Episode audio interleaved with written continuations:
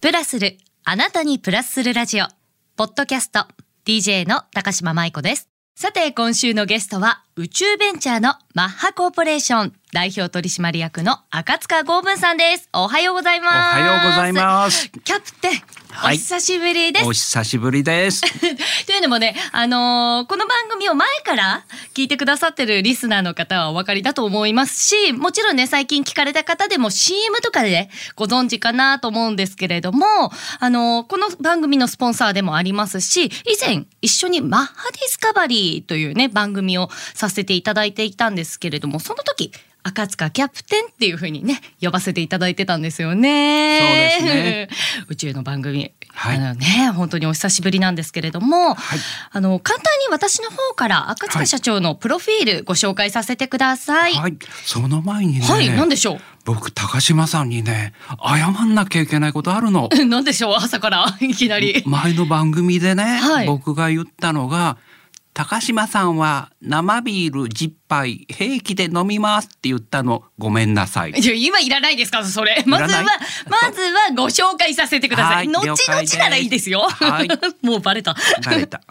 はい、じゃあ気を取り直していきます。はいえー山形県出身、日本大学農獣医学部卒業後、えー自衛隊に入隊。その後、日本電機で人工衛星搭載機器の開発、通信機器の開発と設計を担当され、2012年にマッハコーポレーションを立ち上げ、現在に至るということなんですけれども、逆にキャプテン、あの、ここで、はい結構簡単になんですけれども、はい実はすごい濃い人生を送られているんですよね。あ,、はいのまずちょっと今日は順を追ってお話を伺いたいなと思うんですけれども、は農いどうぞ獣医学部はいこちらを卒業なんですよね。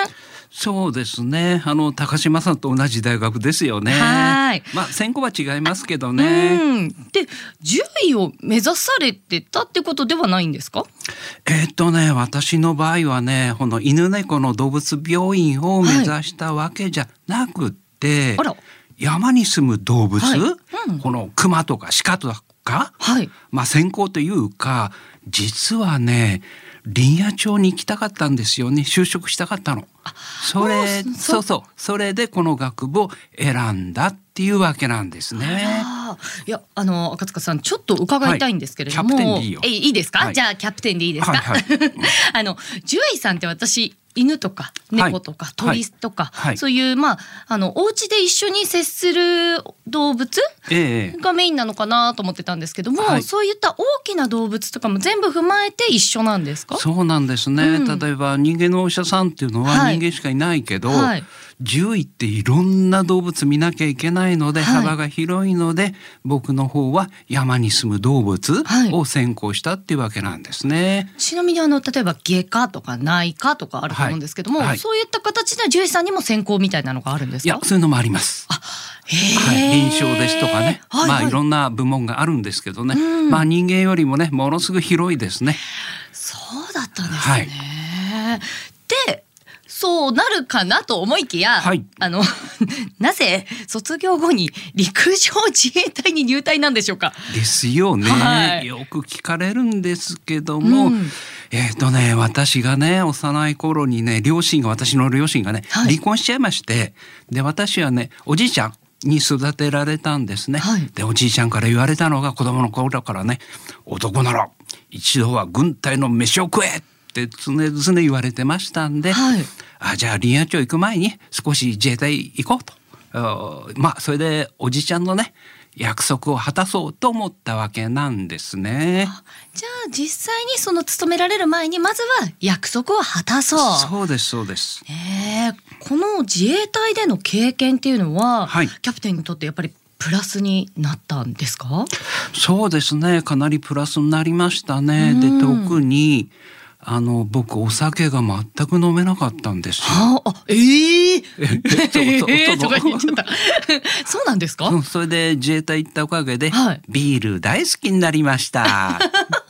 いやあの前から聞いてくださってる方はねビールをねいっぱい飲むっていうことはご存知だとは思うんですけれども、はいはであのちょっと話戻しちゃうんですけども、はいはいこの自衛隊時代っはいはいていうのは初め陸上自衛隊じゃないですか。そうですそうです。で今度はあの航空自衛隊はい。に入られるわけじゃないですか、これってなんか部署替えみたいなことできるんですかいや普通できません。あのね、はいまあ軍事機密なんだけ ど、まあ時効だからいっか。あの最初は陸陸上自衛隊に入りまして、はいで配属されたのが高射特化っつって、はい飛行機をね地上から撃ち落とすミサイルで撃ち落とすミサイル部隊に配属されたんですよ。なるほどで毎日訓練やってんのいいんだけど飛行機のこと全く分かんなくって、だこれまずいでしょうと飛行機俺知りませんって言ったら「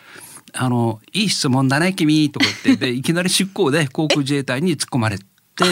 いきなりこのファントムとかの戦闘訓練とかまあまあそういうところ突っ込まれたんでまあラッキーってばラッキーだったんだけど、はいだからやめたわけじゃなくって出向で航空自衛隊行けたっていうえキャプテンそういう事例って他にはあったんですかないでしょう。えその一言からそんな風にたまたまこの、はいちょちょっと私学生の時にすあのお世話になった国会議員の方がいて、はい源田稔さんっていう方がいて、まあ、その人が航空自衛隊を作った方と言われてるんですけど、まはあ、いその人がいたから行けたんでしょう ね。じゃあまあ、まあ、ご縁というか、ですねなんというかそうですだからラッキーって言えばラッキーでした ね。はい、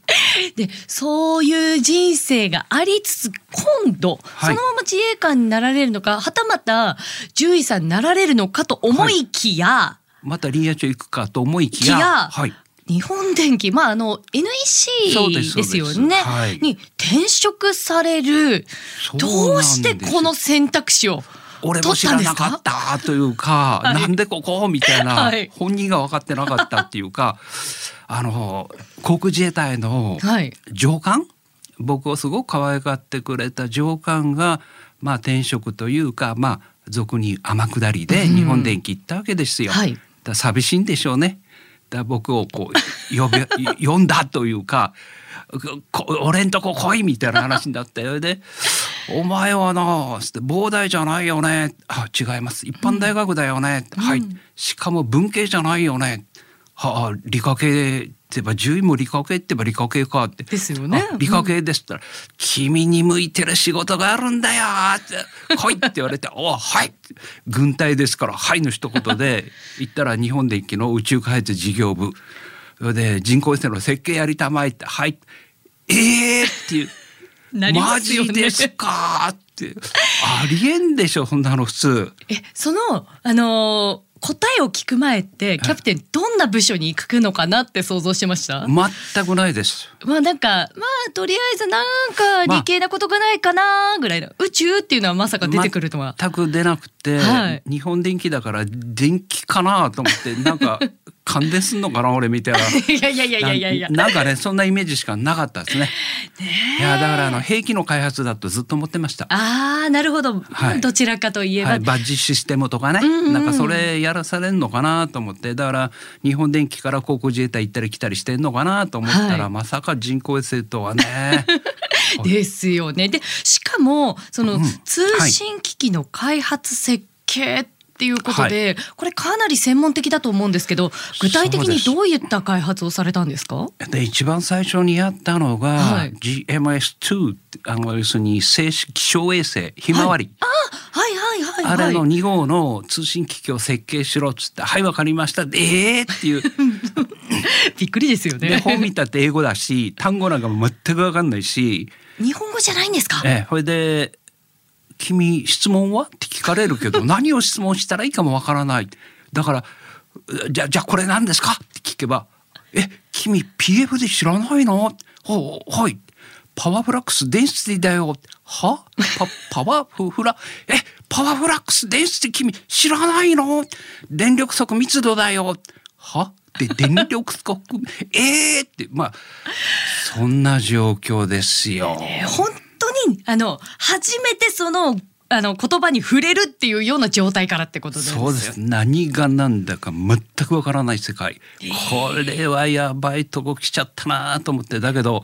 先輩がいるし恥かいちゃいけないとだからよし家帰るのやめようっつってもう、ね、会社で寝泊まりしまして、はい必死こいて仕事覚えようってもう取りつかれた状況になってましたけどねただね冬夜中、はいはい2時とか3時、ほら家帰れないでしょ、はい風呂入れないでしょ、はい頭かゆくてしょうがなくってもう冬の夜中もう耐えきれないってあ3時ぐらいかな夜中の。はいで暖房止められてんのね。ああ、はい。ほいであのお水しか出ないトイレ行ってあのほらグリーンのピコピコって手洗いやつあるじゃん。あの、いわゆる手、ちょっとね、一滴二 滴出るやつそうそうですよね。あれで頭つけてあの冷水洗ったけどしびれますね寒いこと寒いことまだ記憶ありますねまあそんな生活をやっておりました いや、そのぐらい一生懸命だったから、時間も忘れるほどだったんでしょうね。取り憑かれてましたいやねーでもそれがあったからこそね今私たちもお天気知れたりとか、まあそうですねきてるわけですよね。はそうなんですよそういうことやってましたうんいやーもうかなりもうここまででもだいぶ濃いんですけれども、はいあのその後まだあるんですよねこの、はやっと出てきました、はいあのこの NEC 日本電機を退職されて、はいで JAXA の方からアドバイスがあって独立起業っていうふうに伺ったんですけども、はいはいこちらはどういったきっかけだったんですか、えーっとね日本電機を退職したというよりは、はい日本電機の横浜事業所がお取り潰しぶっ壊されてなくなっちゃったの職場が。あ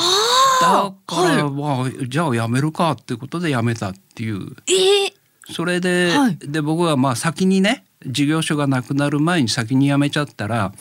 まああの同僚とか部下とかが「赤塚さん辞めたんだったら俺も退職届出してきちゃいました」って のが集まってきて「おーおいちょっと待てよ」っておおそれでまあ人工衛星の目玉作ってたんで、はいこれがなくなると人工衛星飛ばないよってのも JAXA の方から言われてたんでじゃあしゃがねえなっつうんで会社を作ったって感じですかね。これ何年ぐらいかかりましたそこ聞くはい。あのね紆余曲折いろいろあるんですようん。で最初はねあの、えー人工衛星の目玉って半導体なんですね。あ、そうなんですね。だから半導体工場がないと作れないんですよ。だから半導体工場ってほら何千億ってかかるでしょ。大きくないね。そうだからこんな金ないから設計は俺がやるけど我々がやるけど製造はね日本電機の半導体工場使わせてねと。なるほだどっ。て日本電機の人工衛星乗っけるんだからさと思ってあいいよってことでもうほとんどタダに近い状況で日本電機の半導体工場使えたんですよね。はいところが、うんそこまで良かったんですはい。ところが日本電機が半導体から撤退しますってやめちゃったの。あら、この工場だけじゃなくて、そちらも。そうそれからはねあの聞くも涙語るも涙の物語が始まって紆余曲折15年かかりました。いやー、ご苦労があったんですね。はいで、はいそんな苦労の中、まあもう本当に成功されてますよ。まあ、ハコーポレーションは。まあどうかなまあ一応製品はちょっと出してますけどえねー、キャプテン、はい、ちなみに今どんな事業をされてらっしゃるんですか。まずはねあの人工衛星うん。に搭載用のあの光学機器を、まあ、光学ってあの光の機器ねあ、はいそれをまた始めたのと、はいあとはあのそのひセンサーとかを使って、まあ、宇宙空間ってあの放射線浴びるから放射線強いカメラとかセンサー作れるのでそれを原子力向けのカメラっていうことで、えー製造販売してるのがうちのメインの仕事ですかね。なんかあれでしたっけあのすっごいあの世界記録をボーンって抜いちゃったあですよねそうそうそうそうそうですよねですよね、はい、そうです。そのカメラです。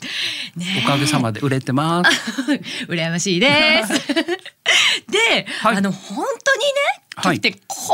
う今さらって言ってるのの中にもめちゃくちゃこういっぱいご苦労あると思うんですけれども、ええは本い当にね、はい成功も失敗もたくさんあったと思います。はいキャプテンの座右の銘教えていただけませんか。わかりました。それ簡単なんですけども、はいそれは諦めない